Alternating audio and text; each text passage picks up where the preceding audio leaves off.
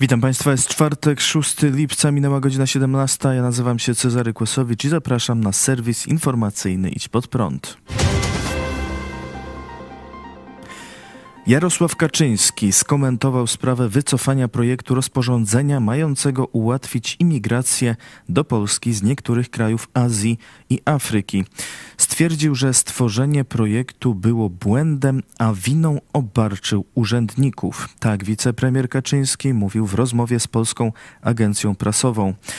W administracji pojawiają się różne pomysły. Sprawny rząd, jakim jest Gabinet Prawa i Sprawiedliwości, potrafi reagować na takie błędne inicjatywy.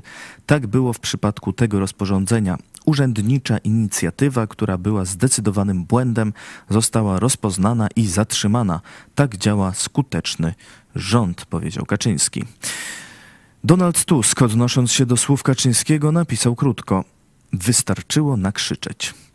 Dziś premier Mateusz Morawiecki zorganizował spotkanie z przedstawicielami klubów i kół parlamentarnych w sprawie relokacji uchodźców. Nie wszystkie ugrupowania skorzystały z zaproszenia. Obecni byli przedstawiciele PiS, PSL, Kukiz15, Konfederacji, Porozumienia Wolnościowców i Polskich Spraw. Nie było Lewicy czy Koalicji Obywatelskiej. Wiceszef Platformy Obywatelskiej Borys Budka napisał na Twitterze Nie siada się do stołu z kłamcą recydywistą, który kolejny raz został złapany na oszustwie w imię zasad. Krajowa Rada Radiofonii i Telewizji przedłużyła koncesję dla Radio Tok FM, żeby pokazać, że w Polsce jest wolność słowa. Krajowa Rada Radiofonii i Telewizji wczoraj jednomyślnie przedłużyła koncesję Radiu Tok FM. Sprawa koncesji była głośna, ponieważ stacja długo czekała na przedłużenie zgody na nadawanie.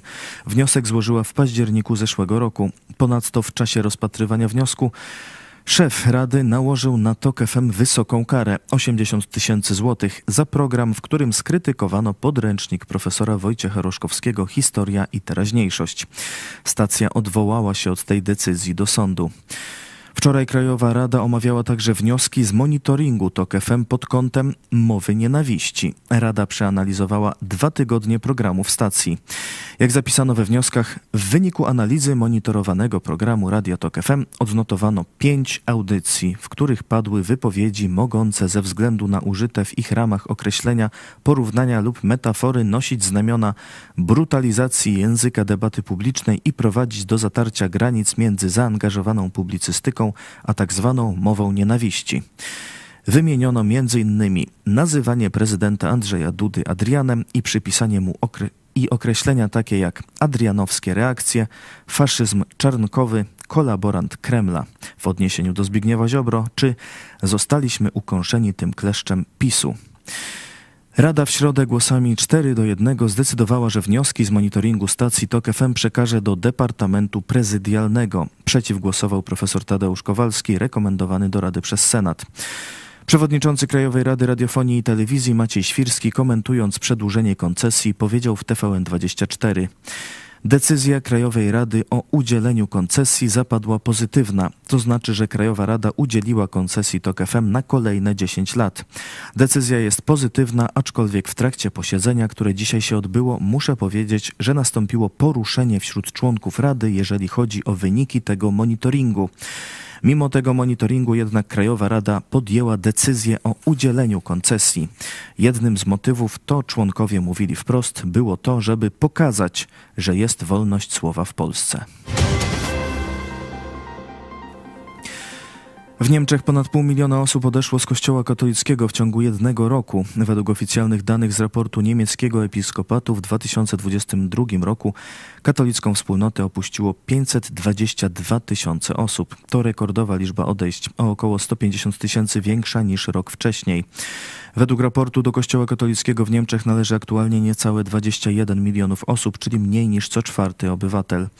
Liczba członków tego kościoła spada coraz mniej od 2000, coraz mocniej od 2010 roku, kiedy zaczęły wychodzić na jaw skandale seksualne z udziałem duchownych. Od tamtej pory ogólna liczba katolików w tym kraju zmniejszyła się o około 3 miliony 700 tysięcy.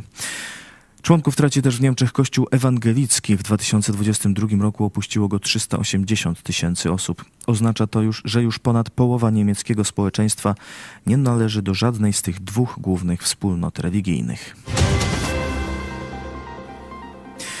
Minionej nocy Rosja ostrzelała Lwów. W ataku rakietowym na cywilne budynki mieszkalne zginęło co najmniej 5 osób, a 40 zostało rannych.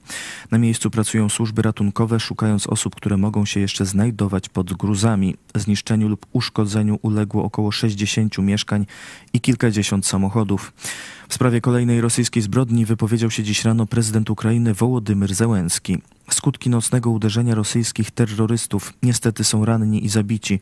Wyrazy współczucia bliskim z pewnością wróg otrzyma odpowiedź odczuwalną. Szef kancelarii ukraińskiego prezydenta Andrii Jermak napisał na telegramie, że potrzebne są mechanizmy karania państw za reeksport do Federacji Rosyjskiej ważnych komponentów do produkcji rakiet.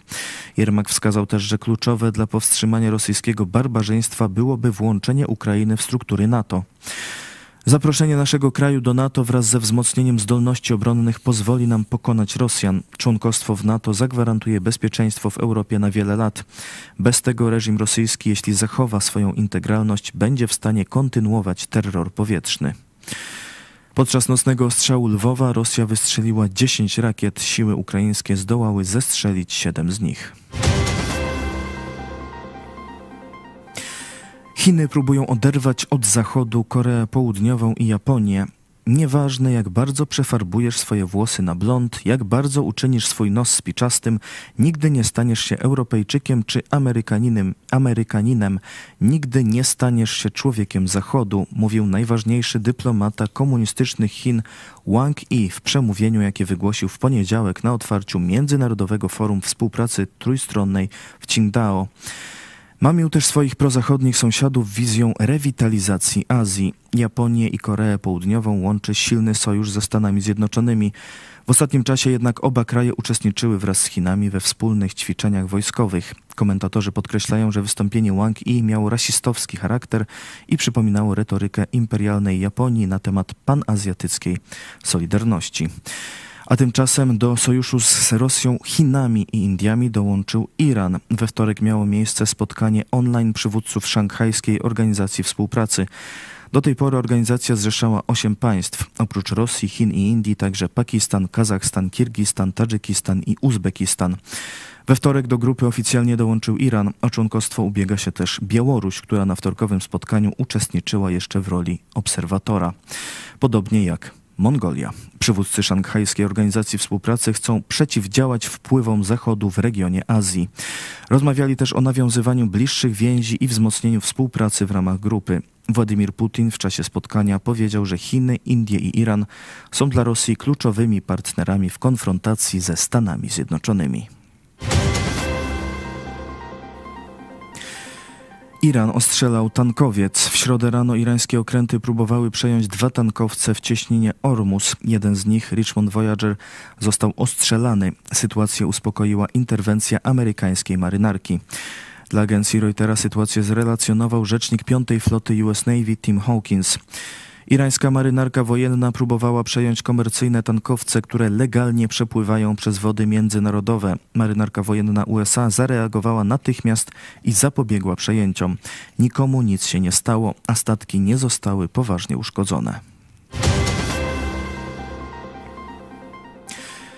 Opozycjonista i więzień z czasów PRL Zbigniew Żukowski apeluje do prezydenta Andrzeja Dudy.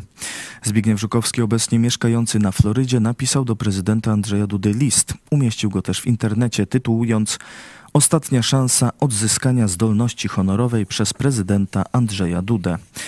W liście porusza dwie sprawy. Najpierw reakcję prezydenta na pytania dotyczące upamiętnienia ludobójstwa na Wołyniu, w tym odpowiedź dla prezydenta prezydenta dla księdza Tadeusza Isakowicza-Zaleskiego. Żukowski stwierdził, że prezydent zamilcza pamięć o ludobójstwie w imię interesów partii rządzącej i ocenił, że prezydent nie posiada zdolności honorowej. Druga kwestia to wyrok na pastora Pawła Chojeckiego. Żukowski nazywa wyrok haniebnym i apeluje do prezydenta o zastosowanie prawa łaski wobec pastora Kościoła Nowego Przymierza w Lublinie. W sferze stosunków międzyludzkich taki akt łaski z Pana strony byłby dowodem, że przyrodzone nam prawo do wolności wyznania i słowa oraz opinii osobistych nie jest jedynie pustosłowiem, ale fundamentem, który Pan jako prezydent Polski zamierza majestatem swojej pozycji chronić przed atakami czy pomyłkami sądowymi. Panie prezydencie Andrzeju Duda, moim skromnym zdaniem ma pan szansę na odzyskanie zdolności honorowej, ale może pan tę zdolność honorową całkowicie zaprzepaścić, kończy Zbigniew Żukowski. Przypomnijmy, że pastor Paweł Chojecki został prawomocnie skazany przez sąd apelacyjny w Lublinie na 8 miesięcy ograniczenia wolności w formie prac społecznych. Pastora oskarżono m.in. o obrazę uczuć religijnych i znieważenie prezydenta. Sędzia uzasadniając wyrok jako zasługujące na karę sformułowania użyte przez pastora wymienił słowa z idiociała czy kacapskie jajco. To nie chodzi o treści wypowiadane przez oskarżonego, który mógł mieć taki stosunek do określonych, do określonych kwestii religijnych, jaki miał, tylko o sposób, w jaki się wypowiadał. Więc rzecz nie dotyczy tutaj sporu o charakterze teologicznym, tylko po prostu kwestii kultury języka i niczego więcej. Bo czy jak można ocenić na przykład takie stwierdzenie, które wypowiadał oskarżony? Z ciała Polska. Polacy są widowaci. Kościół to prostytutka. Wygląda jak narodowcy katolicy, a w środku zwykłe, śmierdzące zatekłe kacapskie jajce. Pastor Paweł Chojecki po ogłoszeniu wyroku zapowiedział, że wystartuje w najbliższych wyborach prezydenckich. Dziś w programie Iść pod prąd na żywo, komentując list Zbigniewa Żukowskiego, złożył obietnicę. Mogę powiedzieć taką kolejną obietnicę wyborczą. Jeśli zostanę prezydentem, to wszystkich ludzi, którzy skazani zostali za wolność słowa, szczególnie właśnie z paragrafu 196, nie, to ułaskawię.